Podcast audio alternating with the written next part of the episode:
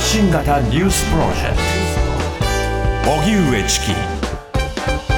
セッション。さてここで日替わりコメンテーターの登場です。今夜の担当一般社団法人ノーユースノージャパン代表理事でフィフティーズプロジェクトの代表でもある農場桃子さんです。よろしくお願いします。よろしくお願いします。お願いします。農場さんは2019年に20代の投票率が80%を超えるデンマークに留学したことがきっかけとなって若者の政治参加を呼びかける団体ノーユースノージャパンを設立。ポップで分かりやすい情報発信を掲げインスタグラムなど SNS メディアを積極的に活用して選挙への参加を訴え続けています。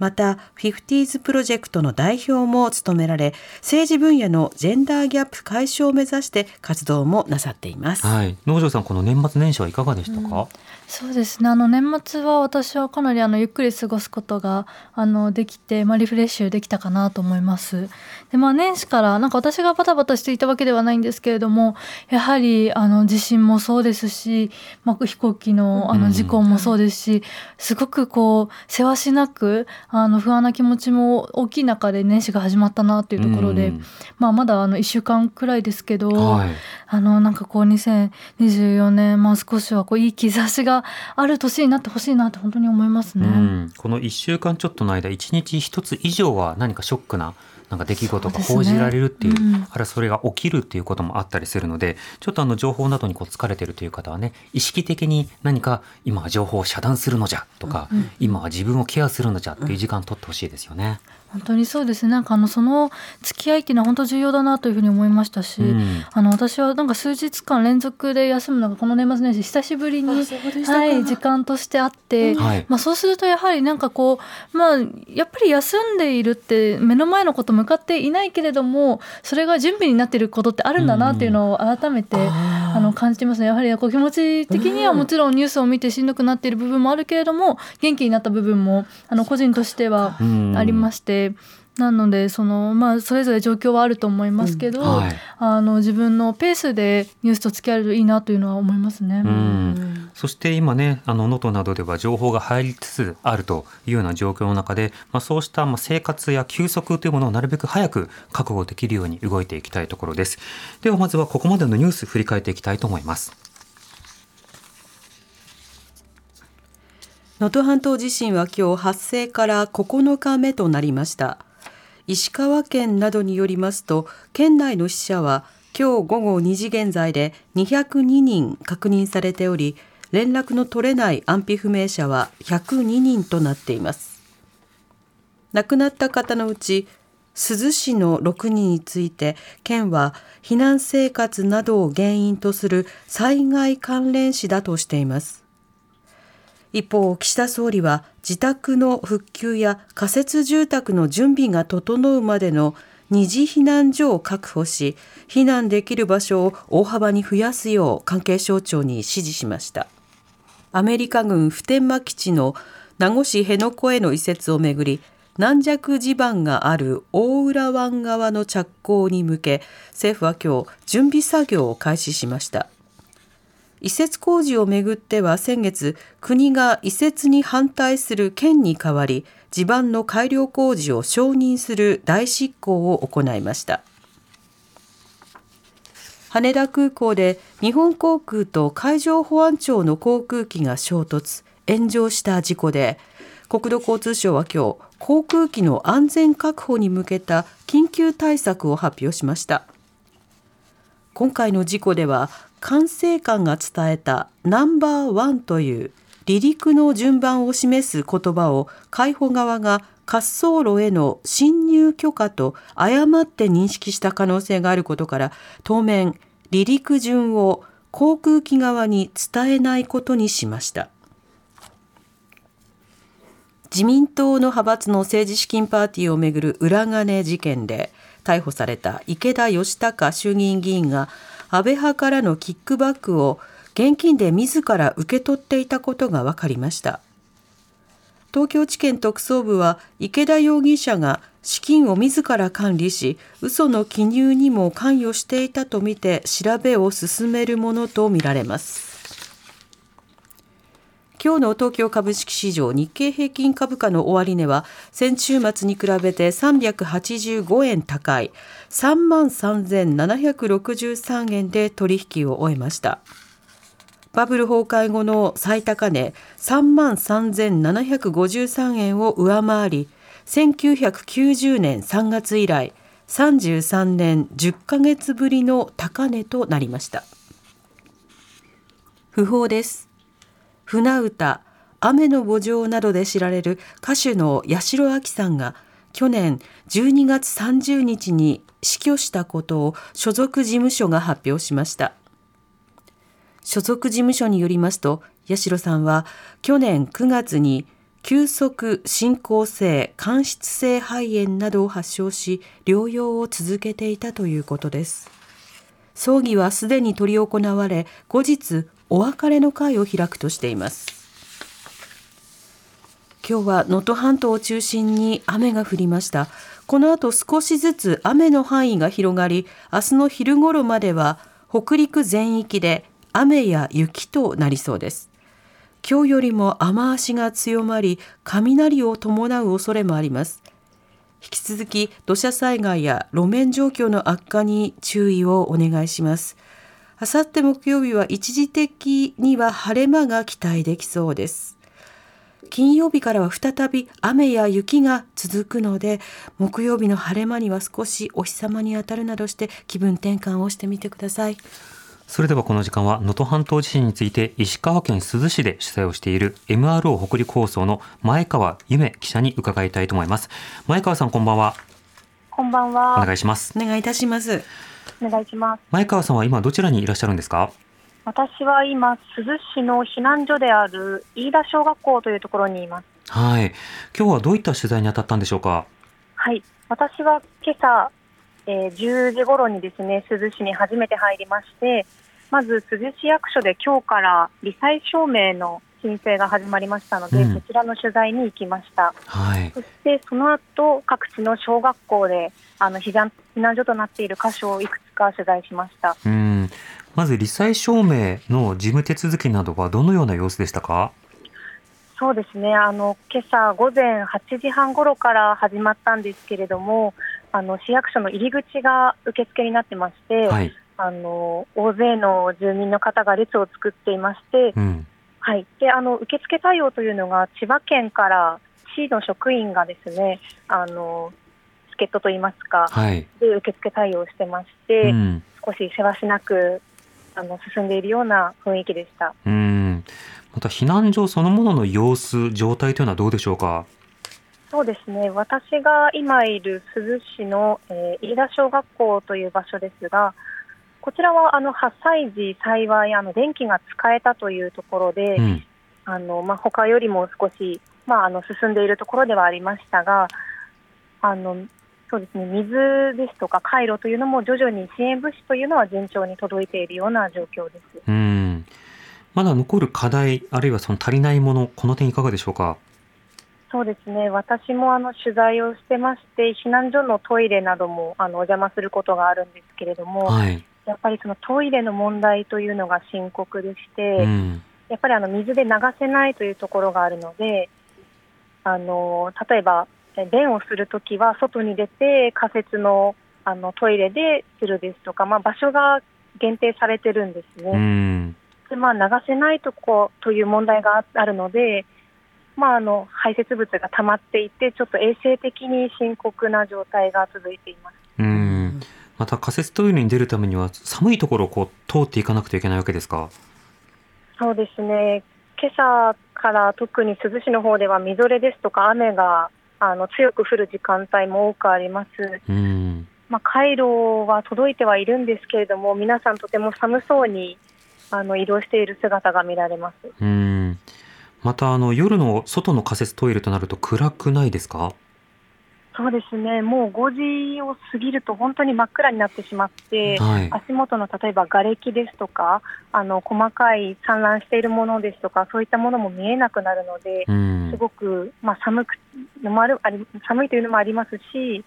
まあ、あの危険というのも伴,、伴ってくると思います。確かに。足元が不安ということもありますもんね。そうですね。それからあの学校という点でいうと今日から始業式だったというようなそうした状況もあったかと思います。この点どうでしょうか？そうですね。本来であれば今日から始業式が始まるという学校がほとんどでしたが、まあ、あのその学び屋というのが避難所に変わってしまっているという状況が珠洲市の中でも多くあります。まあ、避難所の中に子ども、お子さんもたくさんいらっしゃるんですけれども、こちらの飯田小学校ですと、まあ、2、3日ほど前からあの NPO 法人の方がいらっしゃって、はい、あの子どもを集めて皆さん一緒に遊んだり、うんうん、勉強をしたりっていう空間づくりをされているようです。うんなるほど。その NPO の方のお話などは聞いたりしましたか？そうですね。あの実はこの勉強だったり遊びをするっていう時間が1日に1回限られてまして、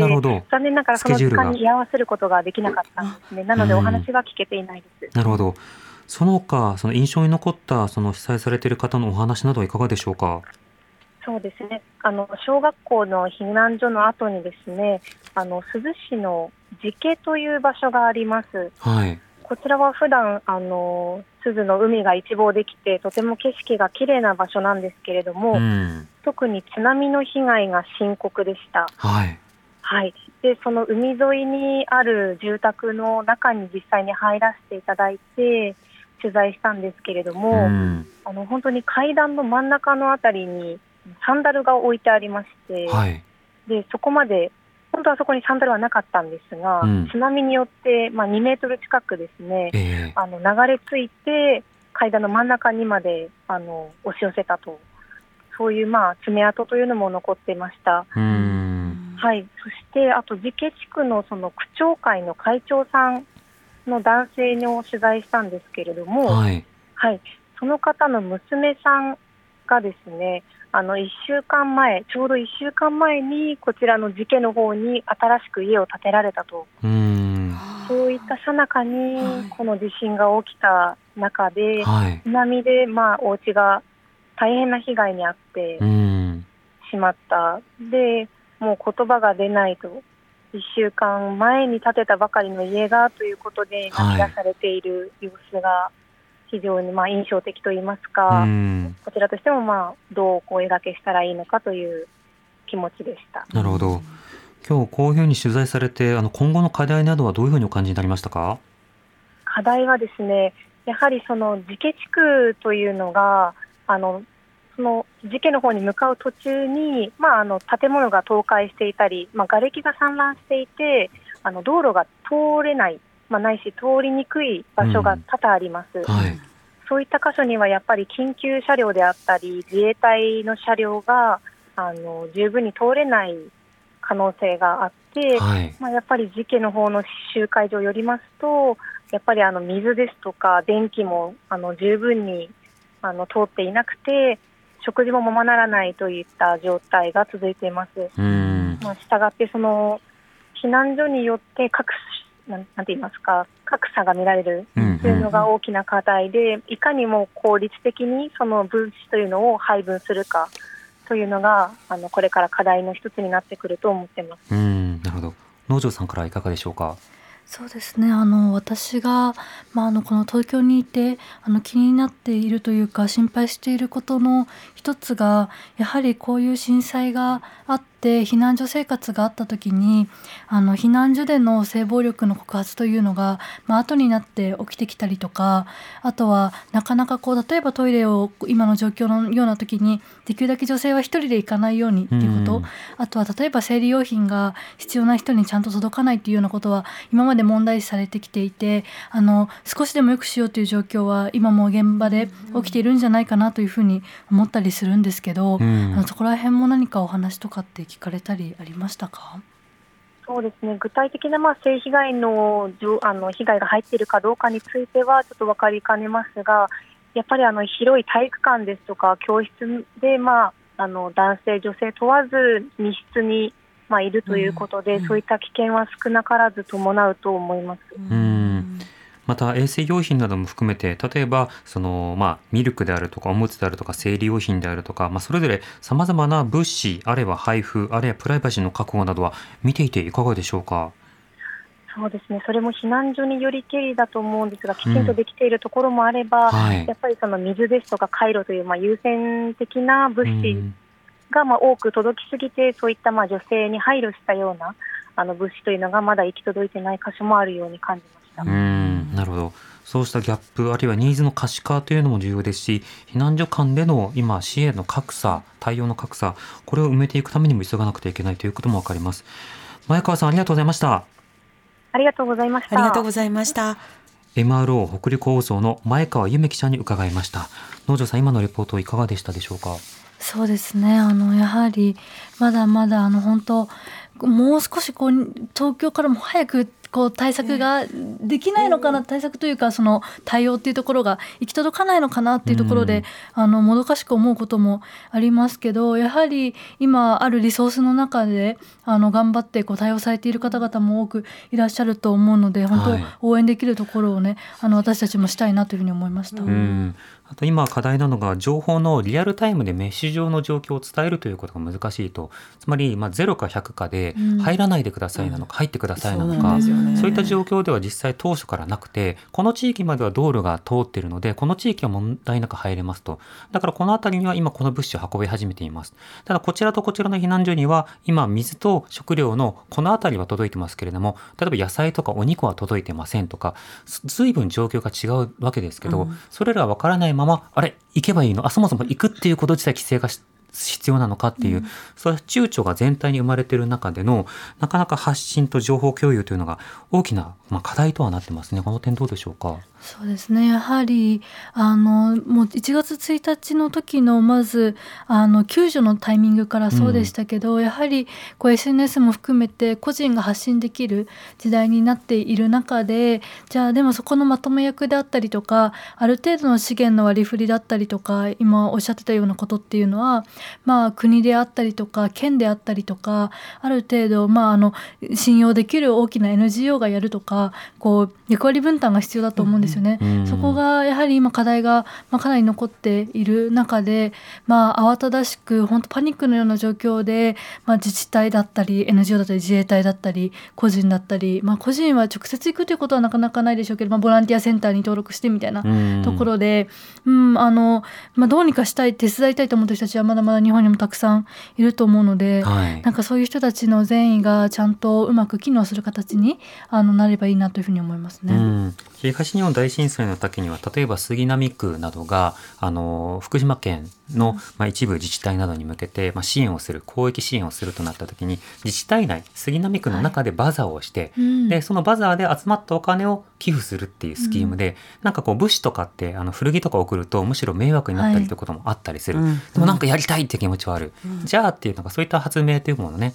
あの自治体やったりしましたけれども先行事例から学べるっていうこともね、うん、ぜひいろいろなところで、はい、共有してほしいなと思います。ではこの後農場桃子さんに一番気になっているトピックスを伺うフロントラインセッションです。TBS ラディオ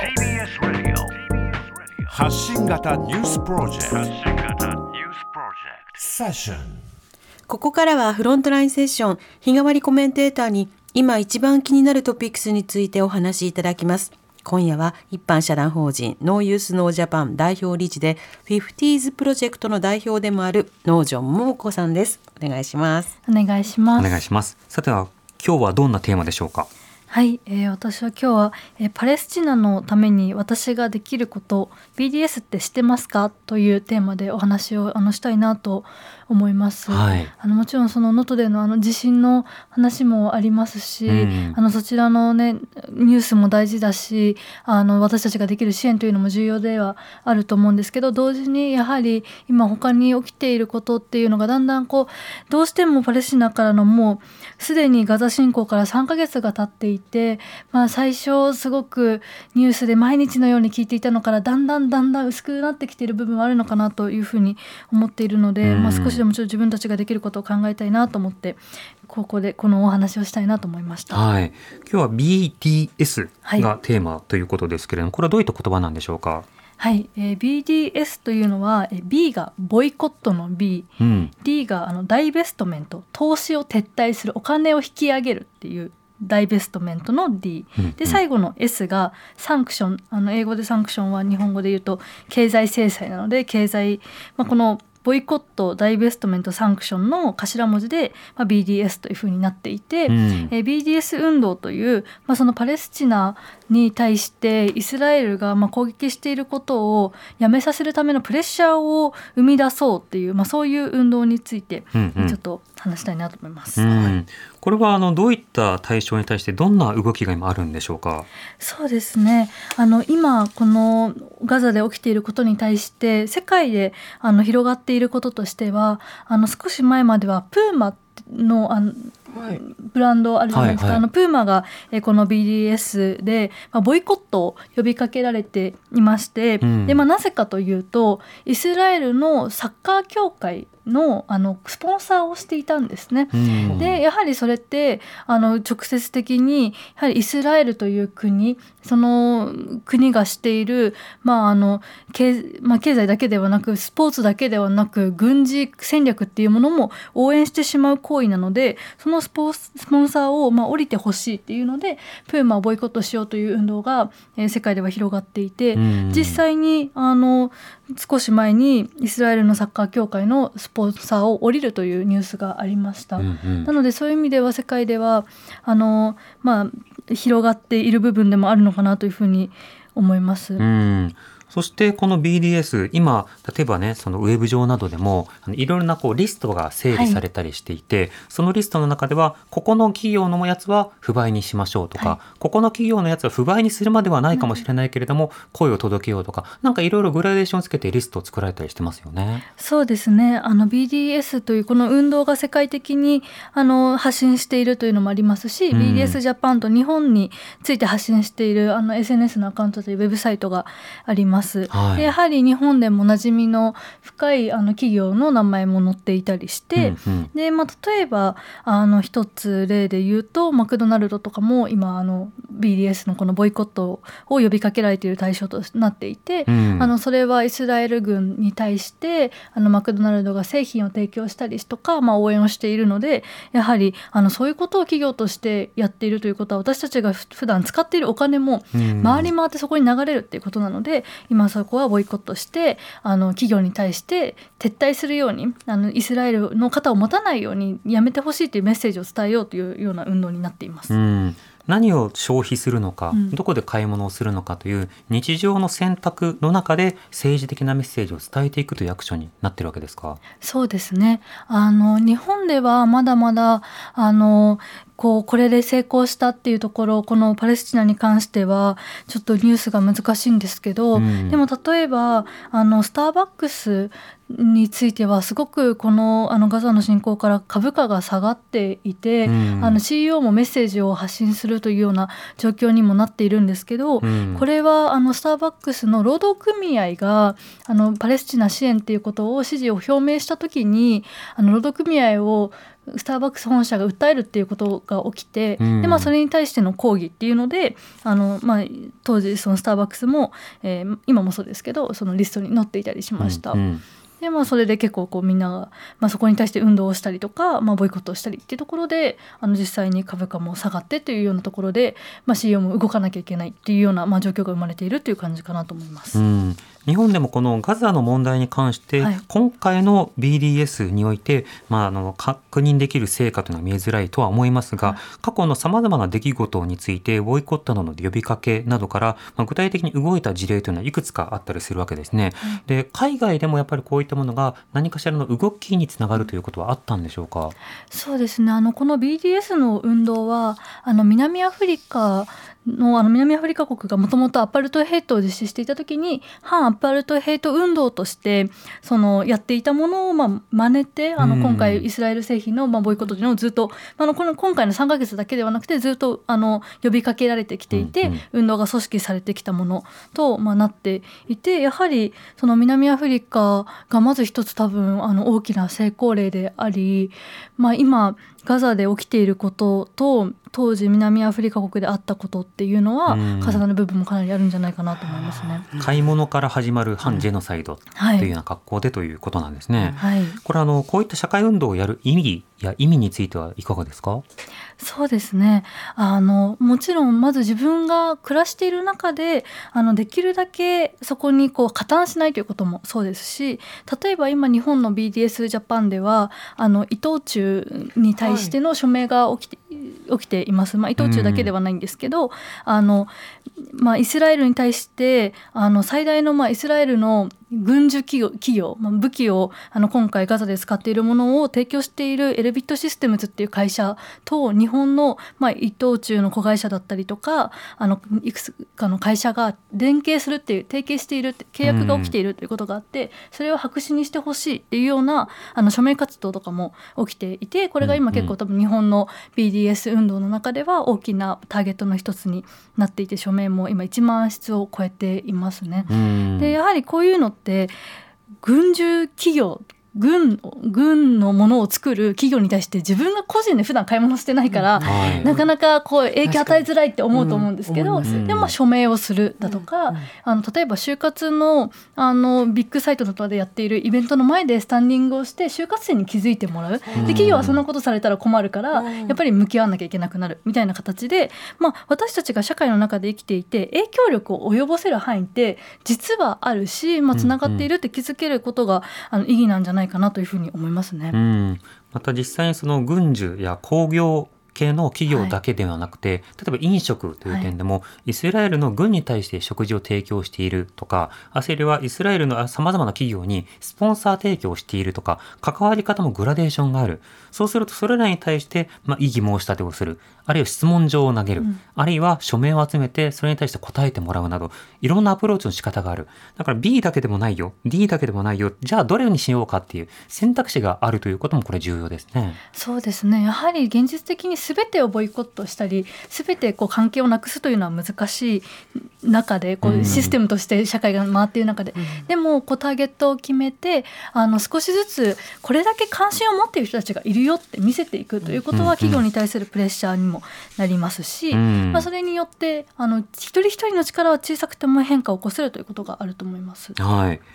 さて残り1分ほどになるんですが、はい、あのおすすめの本が一冊今日用意していただいてい。るということで、はい、そうなんです。あの今年の頭に出た本なんですけど、はい、え岡真理さんが書かれた「ガザとは何か」という本が大和書房からあの出ていまして、はい、これはあの10月のこのガザ侵攻があった後に早稲田大学だったり京都大学であのされた講義私も教室で聞いていたんですけど教室で。そう私はあの動画であそうです。であの、今も YouTube で見られるので、動画で見たい方はあの動画もあるんですけど、はい、本人も緊急出版されたということで、ええ、あのもしご関心があって難しいなって思っている人はこれ読んでいただいたらあこれは難しい問題ではなく一人一人がやはり何かアクションできる問題なんだというふうに気づくのではないかなというふうに思います。わかりやすくも力強い言葉が発せられており、はい、しかも岡さんはその言葉を今発せなくてはいけないことについて非常にこう学者として真摯にこのまあ切実さというものを込めていらっしゃいますもんね。うん。はい、ぜひ手に取っていただければと思いますが今日は農場さんこの後にもお話を伺いますので、引き続きお付き合いください。お願いします。えー、お知らせに続いては滋慶学園 COM グループ presents あなたの夢は何ですか？お送りします。TBS ラディオ905-954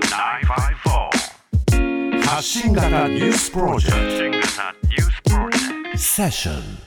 ここからはセッション postscript。postscript は PS 追伸のことでコメンテーターの方から私たちやそしてリスナーの皆さんへの追伸として今おすすめのコンテンツを語っていただきます。はい。というわけで農場桃子さん、はい、今日の追伸は何でしょうか？はい。あの今日はですねちょうどあの昨年の最後に出させてもらった時にあの映画「丸月丸日、区長になる女」の公開があって私も1月6日のトークショーに出るんですっていう話をしたと思うんですけど、はい、6日に無事トークショーも終わりまして、はい、あの嬉しいことに結構何名かセッション聞いてあの予約頑張ってしてきたっておっしゃってくださった方がいたんですよ。わ嬉しい。私は予約取れなかった組ですから。そう セッション出てる側で。出てる側。いけないっていう。いけないっていうね、うん、そうあのまあ100人くらいの毎回ね席しかなくくてっていうところで、はい、結構売り切れであのもうね12時になんか売り始めて数時間でなくなってしまったという話を聞いたので、うん、でこれはね難しい公開からしばらくはチケット。どうしても上映館が限られている映画を流すのが、うん、まあ、ポレポレなどの一部の単関系で、なおかつ人気なんですね今チケット争奪ということで。そうで1週間ほど経ってあの2回上映1日2回上映が始まって、うん、あの今は結構チケット取れるように、うんうん、まだまだ埋まってはいるけどもあの今までみたいに待機しないと見れないみたいな感じではなくなっているみたいなので、はい、あのよかったら見てほしいなというところも含めてちょっとその感想とかお話ししたいなと思いました。はい、ぜひお聞きしたいです。はいまずあの映画、はい、改めてどういった作品なんですか？はい。あのこの「丸月丸日区長になる女」というドキュメンタリー映画なんですけどこれはあの杉並区東京都の杉並区で、え区長選が、えー、1年ちょっと前にこうありました。でその時に、うん、もう2年前になりますねそろそろ。その時に岸本聡子さんという方がまあ立候補をしたんですけど、はい、えー、岸本さんはもともと杉並に住んでた人ではなくてそれまであのベルギーだったりとか、うんヨーロッパで NGO のシンクタンクの職員として働いていた人でうん、で杉並区の、まあ、こう市民運動社会運動をしている人たちが、まあ、木本さんを招く形で候補者として擁立したというような形で、はい、まあ、選挙が始まりそしてあの本当に僅差で148票差であの、まあ、勝利したんですけどで区長になったんですけど、うん、まあ、そこにまずなるまでをメインで描いたあの映画で、まあ、横でずっと区長候補を捉えながらそしてまあよ呼んできた、まあ、こう住民団体がみんなあるんですけど、うんうん、それぞれ例えば児童館をなくしてほしくないとか道路の拡張をされてしまうと自分たちが今まで住んできた場所なくなってしまうからやめてほしいとか自然を守ってほしいとか、うんうん、あとはあの悠々館っていうその高齢者に向けた施設がなくなってしまうのをやめてほしいとかいろんなあの、まあ、区民の要望をまとめた、まあ、市民団体が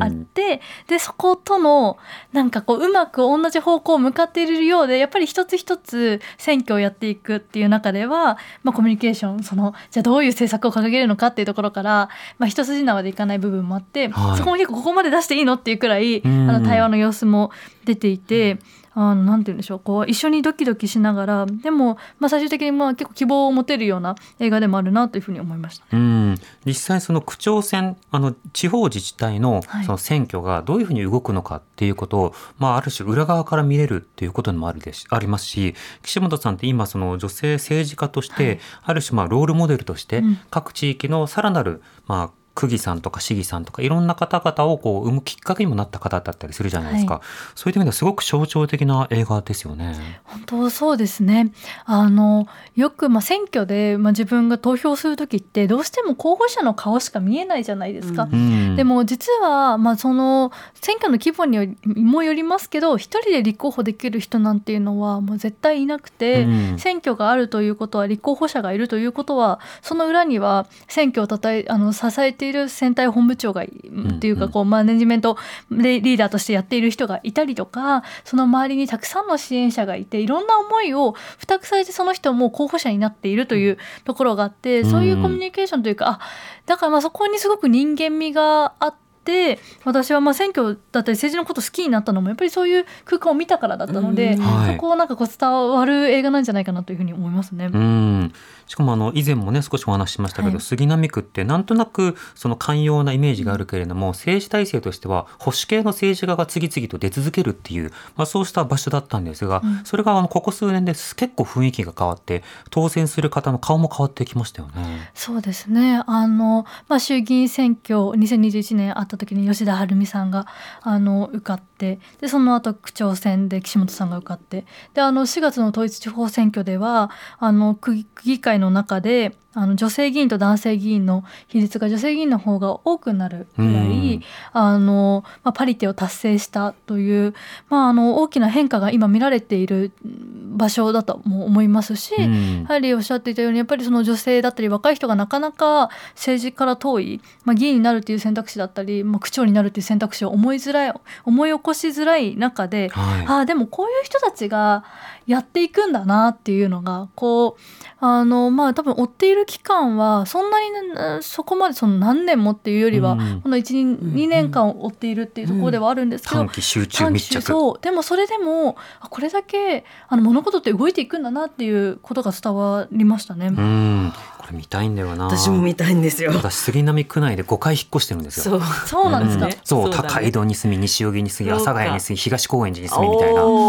キャラバンですね。南区キャラバン、いろんな杉並を見ているのでちょっとこれは気になる映画ですね。もしなんかあの杉並のことを詳しい人詳しくない人も詳しくない人で、うん、あこういう地域があるんだなって思ってあの面白がって見られると思うんですけど、うん、きっと知っている人からしたら、はい、やはりなんかその地域地域でもそれぞれのなんか地元のあの社会運動があって全然違うの。バス停ごとにも違うぐらいのキャラクターがね。そうでなんかこうデモデモ隊がこうそれぞれの地域からあの出発して最後あの区役所の前で集まるみたいなシーンがあるんですけど、本当に色が違うんですよ。でこんなにも同じ杉並区っていう名前なのに、うん、カラーもまあ違うし訴えてる様子も違うし、うんうん、でなんかこうお祭りっぽい地域があったりとか、うん、結構こう真面目にやってるところがあったり、でなんかあそういうのもこう色があって面白いなと思いました。なんで多分、うん、チキさんが見たらなんかあこれはこうだって気づくことがコミュニティごとのね。これもうすでに農場さんあのトークショーを行ったんですよね。はい、そうです。はい、どんなことをお話しされたんですか？そうですね。ねあの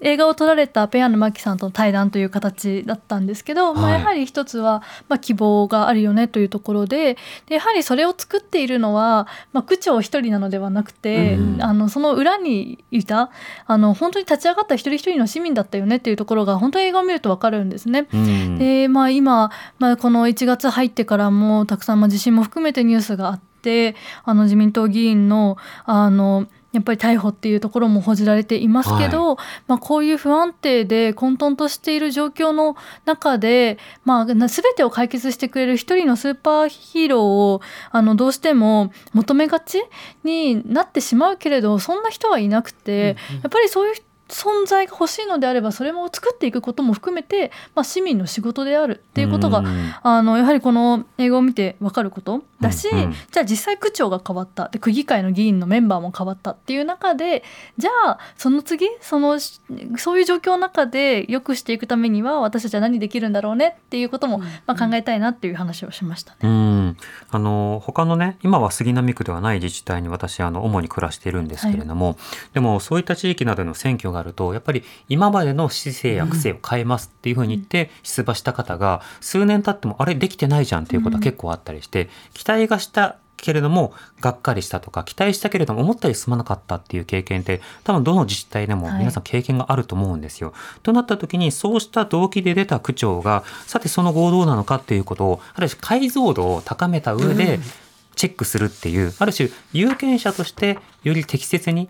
眼鏡をこう手に入れていくみたいな,、なんかそういったような作品にもなりそうですね。そうですね。本当にあのそういうことが伝わるんじゃないかなと思っていてあの私はまあそのデンマークに留学をしていたんですけど、えーうん、あの去年の9月にデンマークに行った時にそのそこで知り合ったデンマークの活動している同年代の子に言われて衝撃的だったのが、はい、あの今野党の時よりも与党になったからこそ一層頑張るんだよってっていう話をしていたんですよ。うん。うん、与党になった時こそ頑張り時っていう話をしていて、うんはいはい、日本でやはり、まあ、こうリベラルな運動をしていると負け慣れしてしまっていてなかなか自分たちが与党であるみたいな負け慣れ、うん、っていうところがちょっとあるので難しいなとは思うんですけど、はい、でもやはりこう、まあ、デンマークはこう左派系無派系も両方とも政権を割と交代しながらやっているということもあるので、あのまあどちらも与党になる時もあれば野党になる時もある。で自分が応援している人たちが与党になった時こそ物事は進むタイミングだから、うん、その時により一層頑張らなきゃいけないっていう話をしていた時に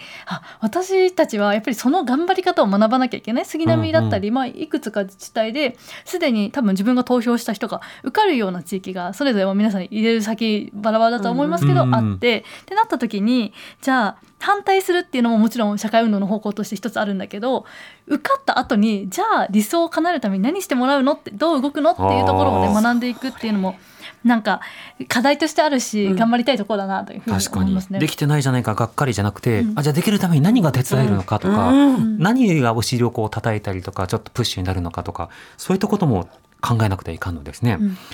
さてということで今日は農場さんにお話を伺いました。農場もんこさんありがとうございました。ありがとうございました、ま、お待ちしています。明日は RKK 熊本放送の江上博子さんが担当です。Create a better future and new values with you